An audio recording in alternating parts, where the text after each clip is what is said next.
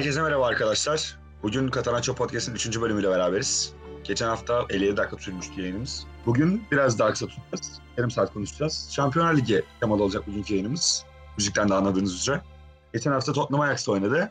Sonrasında Barcelona-Liverpool karşılaşması oynandı. Bu iki karşılaşma üzerine konuşacağız. Messi'nin yaptığı şov üzerine birazcık da Messi övgülerimizi bırakıp sonrasında yayını kapatacağız. Can başlayalım istersen Tottenham Ajax maçıyla. E, başlayalım. İlk programda da Şampiyonlar Ligi konuşmuştuk. Orada ben Ajax'ın elemesinin çok sürpriz olmayacağını düşünmüyordum. Yani o öyle söylemiştim. E, nitekim ilk maçta da deplasmanda gayet de iyi bir oyun oynayarak 1-0'lık bir galibiyet aldılar. Ya bunun artık ben tesadüf olmaktan çıktığını düşünüyorum. Hani üst üste Real Madrid, Juventus ve şimdi de Tottenham deplasmanı. Yani 3 ayrı turda 3 deplasman galibiyeti var. Bundan öte şimdi bütün maç rakibi beklersin. Bir boşluğunda bir kontraya çıkıp atarsın. Öyle bir sıfır kazanırsın. Öyle bir oyun da olmadı. Yani ilk kere özellikle Ajax çok domine etti oyunu. Topla oynama oranlarına da maç sırasına bakmıştım ben. Yani ilk 20 dakikayı %64'lü %36'lık gibi bir oranla bitirdi Ajax yani. O kadar topu ayağında tuttu. Oyunu o kadar güzel kurdu. Zaten 15. dakikada da geldi gol. Erken bir gol buldular. Çok da güzel bir gol buldular. Gerisi de gelebilirdi açıkçası golün. Yani ilk yarı ben bu sene izlediğim en iyi Ajax futboluydu diyebilirim açıkçası ki hani Madrid'de deplasmanda 4 atmış bir takım ama çok olgun, birbiriyle artık oynamayı iyice oturtmuş ve olgunluğun bence olabilecek olgunluklarının zirvesine ulaşmaya çok yakın bir halde Ajax vardı. İlk yarı böyle geçti. İlk yarıdaki oyun hakkında bence kritik olan nokta Ajax'ın oyunu tabii ki bir yana Tottenham'ın da maça başladığı dizilişti. Ona da değinmek lazım bence. Tottenham maçı üçlü savunmayla başladı. Önlerinde Wanyama vardı orta sahada, ön libero gibi. İki kanat beki. Ondan sonrasında da Dele Alli, Eriksen, Llorente ve Lucas Moura vardı. Şimdi böyle baktığımız zaman evet üçlü bir savunma var. Önlerinde defansa çok yardımcı olan bir Wanyama var. İki tane de kanat baki var. Evet sen defansa durduğun zaman yani rakip üstüne geldiği zaman aslında 6 kişiyle orada kalabalık bir ortam yaratıyorsun. Ve hani rakibin aslında seni açmasını, araya pas atmasını, kanada inmesini, kanattan içeri çıkarmasını engelleyebilecek bir şey bu. Ama Pochettino orta sahayı bunu yaparak çok boş bıraktı. Bence en başında Tottenham'ın yaptığı büyük hata buydu. Yani Ajax'a oyunu o şekilde verdiler. Ajax'ın orta sahasında Frankie de Jong var. Lasse Schöne var, Donny van de Beek var. Onların yanına ayrıyetten Tadic de geriye gelip çok fazla top alıyor. Hani sahte 9 gibi bir görevi var. Ama orada orta sahayı çok boş bıraktı Tottenham ve Ajax'a bundan faydalandı. Mesela sen izlerken bu üçlü defansın daha sıkıntı yaratabileceğini en başta düşünmüş müydün? Mesela Fertongen sakatlanıp yerine Sissoko girdikten sonra dörtlü savunmayla sence daha mı iyiydi Tottenham? Ne düşünüyorsun? Sen de maç hakkında konuşurken aslında daha önce sana şey söylemiştim. Üçlü savunma tek başına bir sıkıntı yaratmayabilir belki ama orta sahayı kalabalık tutma amacının sonuca varması gerekiyor. Yani bana kalırsa Pochettino bu karşılaşmada Lasse Schöne, Frankie de Jong orta saha tandemine ve Van de Beek'in de bunlara katkısını düşünerek orta sahada bir üstünlük sağlamak istemiş. Üçlü savunmanın en büyük sebebi bu. Ve hücum pres yapmak istememiş. Ama oradaki Wanyama tercihi bence çok büyük soru işareti. Wanyama'yı çıkardığın zaman da takımdan aslında dörtlü savunmaya dönmesi gerektiğini görüyoruz. Ben bu konuda böyle bir fikir sahibiyim aslında. Sana sormak istediğim aslında Şampiyonlar Ligi'nde Dortmund karşısında denediği sağ bekte Trippier başlangıçlı, sol bekte Fertongen bu şekilde bir dörtlü savunma dizilimine gitseydi Pochettino ve orta sahada maçın belki de Tottenham adına en iyisi olan Sissoko'yu kullansaydı ilk yarıdaki o baskıyı daha rahat kırabilir miydi? Abi açıkçası o konuda da benim biraz şüphelerim var. Çünkü evet Fertongen orada sol wingback gibi oynamıştı Dortmund karşılaşmasında. E, inanılmaz bir maç çıkarmıştı. Yani bir gol, bir asiste bitirmişti ve yani sürklas etmişti Dortmund'un sağ kanadına. Ama şimdi Ajax'ın kadrosuna bakıyoruz. Şimdi sağ kanatta Ziyeh oynuyor. Arkasında da Veltman var. Ve hani Tadic de geriye geldiği zaman sağ kanada deplase oluyor. Aslında şöyle de daha biraz sağa yaklaşıyor. Yani aslında 3-4 kişi o sağ kanada Ajax çok iyi kullanıyor. Fertongen evet çok iyi bir stoper. Bence hamleleri çok yerinde. Müdahalelerinin zamanlaması çok iyi. Çok güçlü, çok kalıplı. Ama hızlı biri değil. Atik biri de değil. O bence çok büyük sıkıntı yaratırdı yani Tottenham açısından. Eğer öyle bir formasyonla yani daha doğrusu Fertongen'in sol back veya sol wing back olduğu bir formasyonla çıksaydı Tottenham bu sefer de sağ kanada ayak çok fazla yüklenip oradan hani Fertongen'in arkasına bir top atma veya Ziyech'in hızını kullanma yani o tarz şeyleri kullanabilirlerdi. Yani yine o zaman bence sıkıntı yaratabilirdi. Ha dörtlü defansa döndükten sonra neyi gördük? Ajax istediği kadar yani ikinci yarı özellikle daha rahat gelemedi Tottenham'ın üstüne. Niye? Çünkü orta sahaya Sissoko'yu koydular. Sissoko orada Wanyama'nın yanında 4-2-3-1 gibi bir dizilişi oldu. Orada bir fazla kişi oldular. Ve Ajax bu kadar rahat pas yapıp daha boş alan bulmadı. Yani neresin bir tane direkten dönen topu var. O girse de tur gidebilirdi tabii ki. Onu bilemiyoruz. Ama Tottenham biraz daha topu alabildi en azından ikinci yarı ki maç istatistiğine baktığımız zaman da yanlış hatırlamıyorsam evet %52'ye 48'de Tottenham'ın üstünlüğüyle bitmiş toplu oynama oranı. Yani ikinci yarı Tottenham en azından oyunu ve topu biraz ayağına alabildi. Ama Ajax'ın orada takdir edilmesi gereken başka bir şey de bence defans anlayışıydı. Hani hiç açık vermediler. Hiç oyundan düşmediler. Bence çok takdir edilmesi gereken bir şey bu. Ya peki sen rövanş için ne düşünüyorsun? Hani bu iki turda da deplasmanda aldığı galibiyetlerle geçti Ajax turu. Yani önce Real Madrid'de kendisi aslında 2-1 yenildi. Sonra gitti Barremeo'da 4 attı.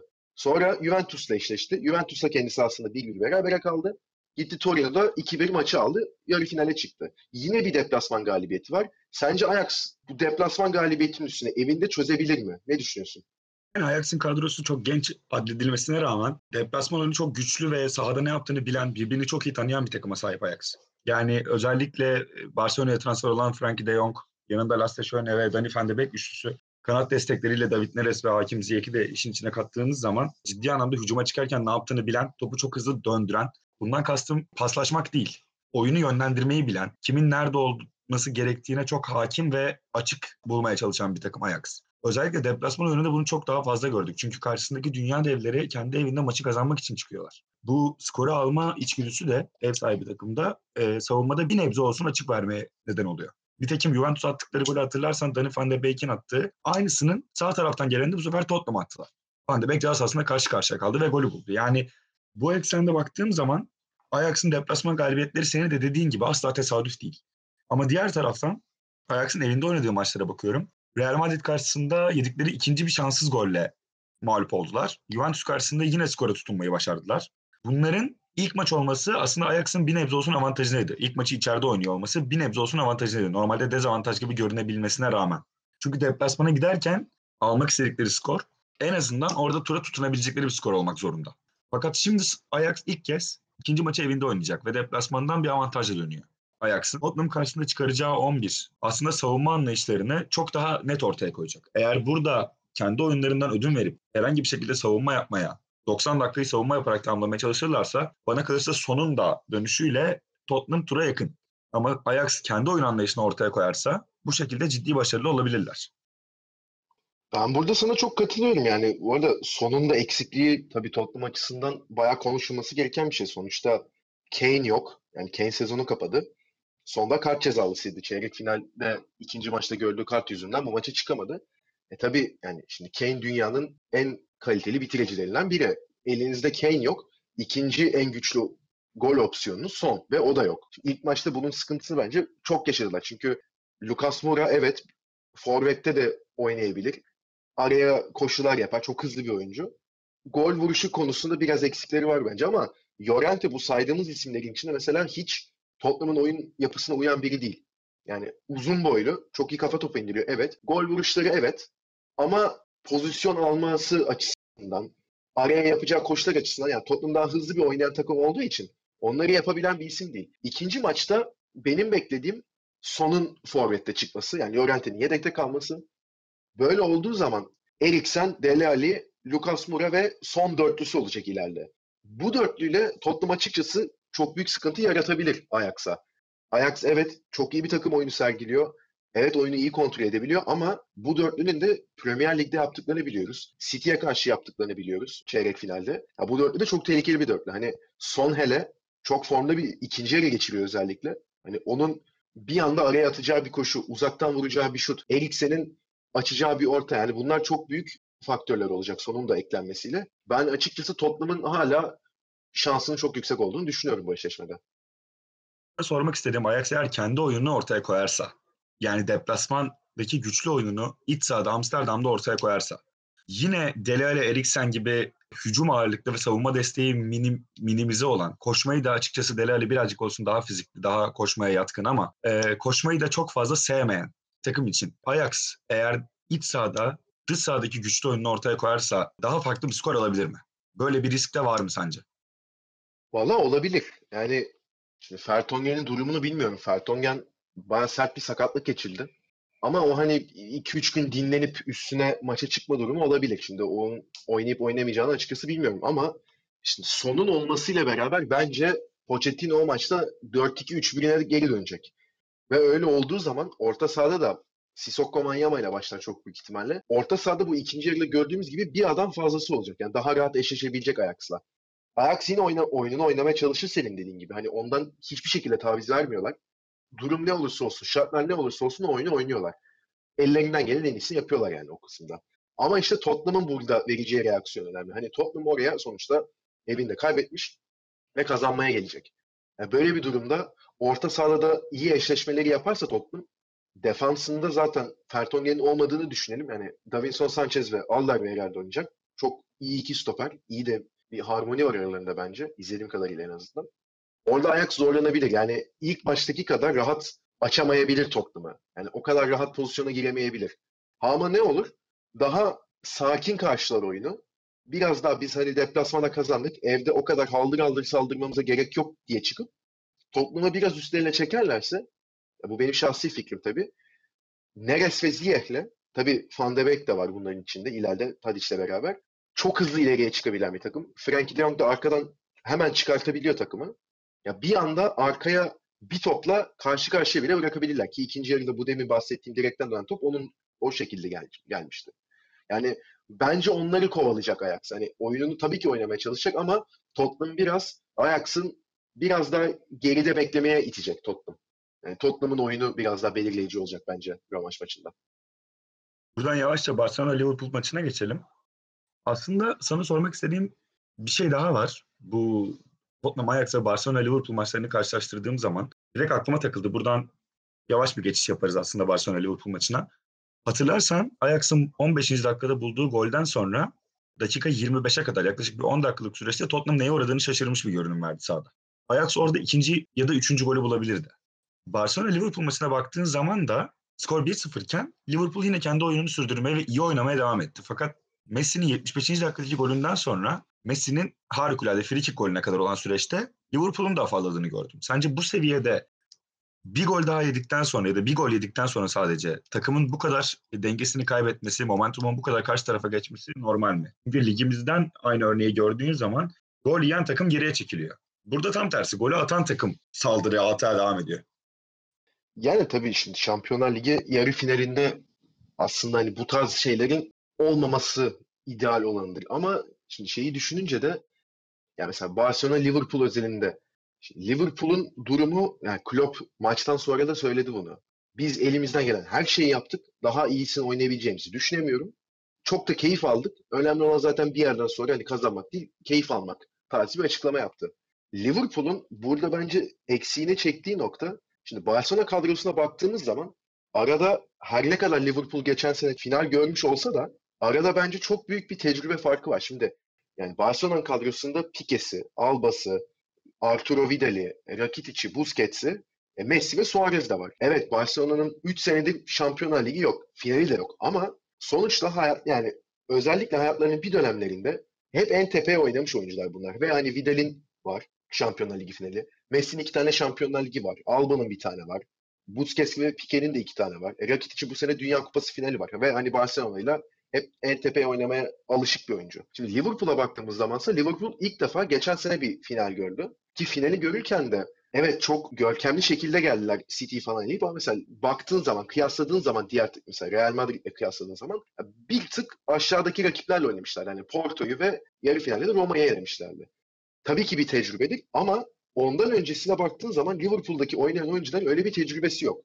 Yani nitekim geçen sene mesela ligde de üçüncü oldular ama hani çok büyük bir puan farkıyla. Yani bence buradaki durum hani Liverpool'lu oyuncuların tecrübe eksikliğinden kaynaklanıyor. Hani biz deniyoruz, çok iyi oynuyoruz, oyunu da domine ediyoruz. Ama olmuyor ya geldi bence bir yerde nokta. Mesela senin farklı bir düşüncen var mı yoksa sen de tecrübe mi daha önde diyorsun? Maçın teknik kısmını bir kenara bıraktığın zaman önce Ter Stegen'e bir parantez açmak gerekiyor. Yani Salah'ın yerden köşeye vurduğu topu çıkarması, ondan önce Suarez'in golünden önce Mane'nin pozisyonunda inanılmaz bir kurtarışı var. Sonrasında pozisyonunu kaybetmiş olmasına rağmen yine Salah'ın direkten dönen topunda ilk pozisyonda çok başarılı bir çıkışı var. Yani aslında skora etki eden, direkt etki eden çok önemli faktörlerden bir tanesi de Ter Stegen'di bu maçta. Tecrübe tabii ki önemli böyle bir durumda. Ama öte yandan baktığım zaman da Premier Lig'de City'ye kök söktüren, Şampiyonlar Ligi'nde geçen sene final oynamış ve en iyi oyuncusunu final maçında kaybetmiş. Sakatlık sonrası kaybetmiş bir takımdan bahsediyoruz. Ve bu takım da Van Dijk hamlesiyle beraber çok çok daha üst seviyeye çektiler kendilerini. Ve bu noktada baktığım zaman da tecrübe dediğin gibi çok önemli bir faktör. Ama aslında oyun kalitesini sağlayan bir Liverpool'un Nou Camp'tan bu kadar farklı bir skorla dönmesi de futbol adaletsizliği bana kalırsa. Abi orada evet adaletsizlik var da orada işte devreye Messi diye bir adam giriyor abi. Yani hani bunu Burak Yılmaz özelinde konuşmuştuk bizim için. Tabii ki ikisini kıyaslamıyorum. Hani öyle bir şey yapmayacağım tabii ki ama hani Burak da mesela öyle bir anda mesela Sivas'a gol attı ki orada galibiyeti getirdi. Oradan sonra şampiyonluğa inanmıştı mesela. Messi bunun yani kaç katı fazlasını yapıyor artık onu hesaplayamayacağım ama hani öyle bir sisteme dönmüş durumda ki Barcelona artık. Messi'yi çıkardığın zaman evet Suarez ve Ter Stegen gibi iki çok formda oyuncu var ama Messi'yi çıkardığın zaman gerçekten oyun olarak sıradanlaşabilecek bir takım var. Ben bu sene Şampiyonlar Ligi'nde izledim Barcelona'yı. Ligde çok açıkçası izleyemedim ama Şampiyonlar Ligi'nde de öyle. Hani ilk önce Lyon'la eşleştiler. Lyon serisinde paramparça etti. Hele Camp Nou'da. Bir yerde böyle tur mu gidiyor acaba? Bir Lyon gol attı falan derken çıktı patır patır oynadı. E Manchester United maçlarına bakıyoruz. Deplasmanda Suarez'in zaten yani Suarez'i topla beraber kaleye soktu. Direkt öyle bir gol attırdı. İkinci maça bakıyoruz 20 dakikada hatta yani 5 dakikada aslında iki tane gol attı. 15 ve 20'de. Direkt aldı. E bu maça bakıyoruz. Yani o Barcelona'nın ikinci golü Messi'nin boş kaleye attığı gol. Top dile geldi yani al beni kaleye sok diye. Hani o kadar uğraşın üstüne hani onun önünde kaldı attı. Filike zaten diyecek hiçbir şey yok yani. O olacak iş değil. Yani öyle artık bir duruma gelmiş durumda ki Messi. Yani hakikaten tek başına sırtlamaya gidiyor biraz iş. Suarez de çok formda bence. Çok da gol atıyor bu sezon ama yani Messi'nin yaptığı olacak iş değil gerçekten. Hani denklem bozmaya girdi artık. Yani izlerken hakikaten insan daha fazla büyülenmeye başlıyor. Ve abi ben burada biraz şeye de girmek istiyorum açıkçası. Hep böyle ilk Messi zirveye çıktığından beri yani 8-9 sene öncesinden başlayan bir muhabbet bu. Hani İngiltere Ligi'ne gitse bu adam bir şey yapamaz gibi bir algı var. Niye nereden çıktı? Niye böyle bir algı var onu da bilmiyorum. Ama işte bu hafta bakarken şeylere hani Liverpool'da da oynamışken bir istatistik var işte 2011-2012 sezonundan beri İngiltere'deki top 6 takıma en çok gol atanlar diye. Messi 25 tane atmış abi. Dördüncü sırada. İşte birinci Agüero. 43 ile 31 golle vardı ikinci. 26 ile Hazard. Üçüncü. Yani Messi Şampiyonlar Ligi'nde ki yani çeyrek finalde, yarı finalde oynadığı takımlar da oldu. Son 16'da oynadığı takımlar da oldu. Grupta da oynadığı takımlar oldu. Yani her seviyede İngiliz takımlarına attı. Atmaya da devam ediyor. Bu 25 golde hani olacak iş değil. Hepsini Şampiyonlar Ligi'nde attı. Ya mesela sen bu tartışmayı yersiz buluyor musun artık? Yani bunun konuşulması artık mesela bitmesi gerekiyor mu bu tartışmanın sence? Yani bu kadar farklı bir seviyedeki bir oyuncu için artık ona gol atamıyor, buna gol atamıyor demenin de çok doğru olmadığını düşünüyorum bir yerden sonra. Bu Messi üzerinde yaptığın övgüler hepsine katıl hepsine katılıyorum. Ee, ama bir parantez daha açmak istiyorum aslında. Yani yanında Suarez, arkanda Rakitic, Busquets gibi isimler varken, çok tecrübeli bir takımla beraber oynarken, karşında geçen senenin Şampiyonlar Ligi finalisti, bu senenin potansiyel Premier Lig şampiyon adayı varken bu kadar ayrışmak, sanki elinle koymuş gibi bir şeyleri yapmak artık biraz benim tadımı kaçırıyor. Yani neden bilmiyorum ama bu bir takım oyunu. Bu bir birlikteliğin sonucunda çok uzun emeklerin, çok uzun organizasyonların sonucunda gelen bir başarı. Her takım adına buraya gel buraya gelmeyi başarmış. Ama dediğim gibi bu denklemi bozuyor. Yani tamam çok belki takımın parçası olabilir. Çok fazla çalışıyor olabilir. Çok yetenekli olabilir. Ama cidden ben Liverpool'lu futbol, bir futbolcu olmak asla istemezdim. bu son derece Evet evet kesinlikle öyle. Yani maçın içinde bir pozisyon var. Ee, sağ kanatta Messi topla buluşuyor. Sezon boyunca tek bir çalım yememiş bir stoper Van Dijk yanındaki arkadaşından kademeye gelmesi için yardım dileniyor resmen. yani bir yerde Birazcık hakikaten... Da, ha, tabii tabii buyur söyle. Sözünü böldüm de. Abi bir yerde hakikaten yani çaresizliğe sürüklüyor insan. Ya onu da görüyorsun yani. Hani ben ne yapayım durumuna geliyor. Yani çok farklı bir etkisi var oyuna. Hani bu Ronaldo ile yapılan kıyaslamada hep şeyden vuruluyor. Hani gol sayısından, şundan bundan vuruluyor falan da oyuna etkileri de abi artık yani çok farklı bir noktaya gelmiş durumda. Yani Ronaldo da evet 3 Şampiyonlar Ligi aldı. Real Madrid çok farklı bir seviyeye çıkardı ama bu sezonu bence Messi'nin yani gerçekten unutulmaz yere gitmiş durumda. Yani hakikaten çünkü tamam La Liga'da şampiyon olması zaten bekleniyordu Barcelona'nın. Hele hele Real Madrid bu kadar kötüyken ama yani Şampiyonlar Ligi'nde böyle performansları üst üste gösterip hani finale taşıması yani tek başına denilebilecek bir seviyede taşıması hele yani hakikaten karşısındaki rakiplerin çaresiz hissetmesi de sebep oluyor. Bunu bana sanırım sen söylemiştin. Bu Ronaldo'nun son yıllarda Real Madrid formasıyla başardıklarını ve üzerine altın ayakkabı almasını Messi birazcık da kişisel savaş haline çevirmiş de olabilir bir noktadan sonra. Hı hı. Hı hı. Yani Dünya Kupası'nda Arjantin formasıyla yapamadığını çok söylediler. Çok üstüne geldiler. Ee, yapamazsın dediler. Yapamadı. Ama şimdi sanki Şampiyonlar Ligi'nde yani Avrupa arenasında bir tık daha önde bunu başarabilmek için. Yani bu sefer kişisel savaşını kazanmaya da oynuyor birazcık. Evet ben o konuda hani içselleştiğini düşünüyorum açıkçası yani. Sonuçta dünya üzerindeki şu an futbolcu dendiği zaman akla gelen iki kişi var yani Messi ve Ronaldo. Ve bu hani son 15 senedir neredeyse böyle.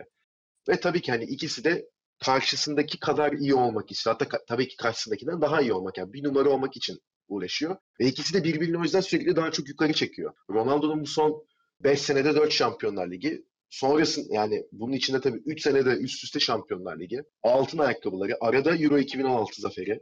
Bunları gördüğü zaman şimdi hani İbre biraz bence Ronaldo'ya dönmüştü. Hani bu adam evet ya artık oldu. Hani bir numaraya çıktı artık işte daha ne yapsın bu adam şeklinde bir duruma geldi nokta. Evet ve bu senin de dediğin gibi bu seneki Dünya Kupası'nda da hakikaten çok yerden yere vuruldu. Ki bir kısmı da bence doğruydu. Çünkü bir yerden sonra artık kendisi de hani sahada koşmamaya demeyeyim de efor göstermemeye başladı. Çünkü hakikaten anladı o da yani bu takımda olmayacağını. Tabii bu hele kaptan olduğu bir takım için ne kadar doğru bir hareket o da tartışılır.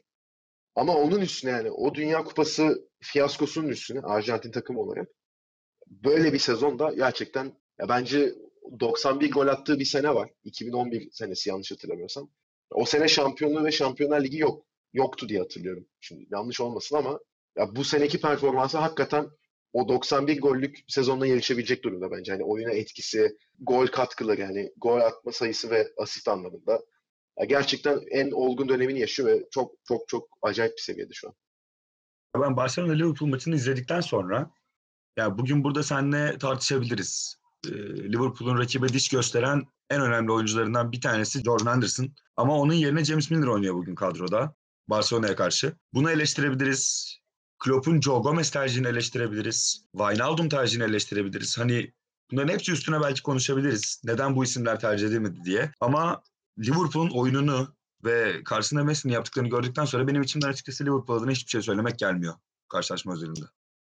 Liverpool bence ben dediğim gibi yapabileceğin en iyisini yaptı. Gerçekten hani Ter Stegen'in de çıkardıkları var. Kendi kaçırdıkları da var.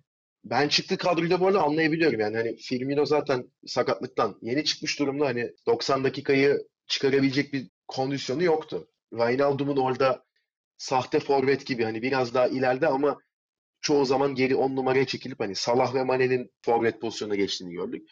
Ya bence çok doğruydu onlar. Hani Fabinho da ön libero. Onun yanında zaten Milner ve Keita var. Keita zaten çok dinamik bir oyuncu. Yani sürekli ileriye gidip ondan sonra geri geliyor. Top taşıyabiliyor. Güzel baskı yapıyor. Milner tercihini de ben açıkçası orada Henderson yerine Milner çok yadırgamıyorum. Çünkü Milner kalıplı bir oyuncu. Kondisyonu da çok iyi ve hani daha tabiri caizse kavga edebilecek biri sahanın içinde. Klopp da o tarz oyuncuları çok seviyor. Ki deplasmanda da bu tarz bir oyuna ihtiyacı olduğunu düşünmüş bence maç öncesi. Orada tabii Keita'nın sakatlanıp yerine Henderson'ın girmesi biraz o işi sekteye uğrattı. Yani oyun planı biraz daha farklı bir yöne kaydı ama ona rağmen yine bence iyi bir oyun sergilediler. Tabii total dominasyon var demiyorum. Hani Barcelona'da el- yani bir yerden sonra tabii 60'tan sonra özellikle o Coutinho, Semedo değişikliğinden sonra onlar da artık oyuna iyice girebildi ama hani ben Liverpool'un Klopp'un da dediği gibi elinden gelen en iyisi yaptığını düşünüyorum. Son olarak bir şey soracağım sana. Tur tahminleri yani daha doğrusu rövanşta ne olur skorlar ve finale kim kalır sence? Ya ben Tottenham Ajax eşleşmesinde %51 Ajax'ı şanslı görüyorum. Ve bu noktada da bir tahmin yapacağım. İsteyen duygusal bir tahmin de diyebilir buna. Ajax'ın evinde deplasman oyunu kadar güçlü bir oyun oynayamayacağını düşünüyorum bu kez psikolojik sebeplerden dolayı saha içindeki. Ama yine de oyunu iyi idare edip bir, bir birlik beraberlikle e, Tottenham'ı saf dışı bırakacağını inanıyorum. Diğer taraftan Barcelona Liverpool Liverpool sahasında çok güçlü bir oyun oynuyor. Ciddi bir taraftar desteği arkasına alıyor Anfield Road'da ve bu skoru döndürebilir. Ama işi hiç kolay değil. Çünkü karşısında deminden beri konuştuğumuz gibi bir Messi örneği var. Bulduklarını değerlendirmesi gerekecek Liverpool'un ve bunun üzerine topar hattına, kalecisine çok güvenmesi gerekecek. O tarafta %60'a 40 Barcelona avantajlı. Ama turun dönmesi de çok çok büyük bir sürpriz olur mu dersen düşünmüyorum öyle olacağını. Sen ne düşünüyorsun peki skor tahminleri olarak? Ben açıkçası Ajax'ın biraz ilk başlarda panik yapacağını ve Tottenham'ın bundan yararlanmaya çalışıp bir gol atacağını düşünüyorum. Ama ben Ajax'ın o maçı böyle 1-1, 2-2 bir şekilde beraberliğe kitleyip finale çıkacağını düşünüyorum. Yani bu saatten sonra bu kadar da olgunlaşmış ve iyice oturmuş bir takım varken o fırsatı açıkçası kaçıracaklarını düşünmüyorum. Liverpool Barcelona kısmında da senin dediğin noktaya geliyor. Hani Liverpool yine elinden geleni yapsın. 3 tane atsın. 3-0 öne geçsin mesela. Abi 82. dakikada Messi'nin bir frikikten bir tane atmayacağının hiçbir garantisi yok. Frikiyi geçtim uzaktan yani topu sürer soluna çeker bir tane vurur yine 90'a gider top. Hani onun garantisi yok. Yani Messi'yi ne kadar tutabilirlerse şansları o kadar artacaktır diye düşünüyorum ama bence Van Dijk ve Alisson yani o ikisi tek başlarına yeterli olmayacak. Yani 2-1 falan Liverpool alır. Ben Barcelona Ajax finaline gider diyorum. Ben de sana katılıyorum kesinlikle. Son bir şey daha söyleyeyim. O zamana kadar mutlaka bir sohbet daha yaparız böyle ama finalde Barcelona'yı göreceksek eğer Tottenham ya da Ajax karşısında sene başında Pep Guardiola'nın bir lafı vardı. Şampiyonlar yine favorisi siz misiniz diye sorulduğunda Messi'si olan takım favoridir denmişti ve çok eleştirildi bu. 400 milyon euroluk bir savunma hattı olan takımın hocasının söylememesi gereken bir laf diye. Sonunda haklı çıkacağına inanıyor musun peki? Abi bence çıktı bile çoktan ya. Yani çıktı yani hani bu şimdi evet savunmaya o kadar 400 200 neyse harcamış olabilir de abi karşısındaki adamı hani dünyanın en iyi dörtlüsünü getir yine tutamıyor ki. Ol- olmuyor yani yok olmuyor. Adamın hani çok öyle bir ayrı seviyede ki adam. Yani gerçekten en iyi dörtlüyü koyalım önüne defans olarak. Ya yine hani 50 tane atmaz da bir sezonda. O seviyede her takım oynasın karşısına. O çok iyi dörtlülerle. 50 tane atmaz, 35 tane atar bir sezonda.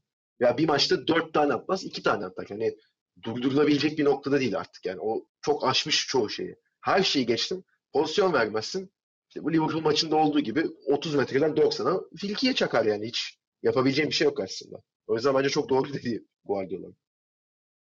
Zamanında New Star Soccer diye bir oyun vardı. Orta sahadan gol atıyordun. Böyle bir maç bir maçı 8 golle falan tamamlıyordun. Messi artık iyiden iyi ona evrilmiş durumda yani. Kendimi bir telefon başında oyun oynuyormuş gibi hissediyorum izlerken. Hakikaten öyle ya. Peki, dinlediğiniz için teşekkür ederiz. Katenasyon'un 3. bölümünün sonuna geldik. Şampiyonlar Ligi konuştuk bu sefer. Önümüzdeki hafta yeni bir yayınla beraber oluruz. Teşekkürler tekrar dinlediğiniz için. Görüşmek üzere. Ben Dünya. Ben de Can. Dediğiniz için teşekkürler tekrar. Görüşürüz.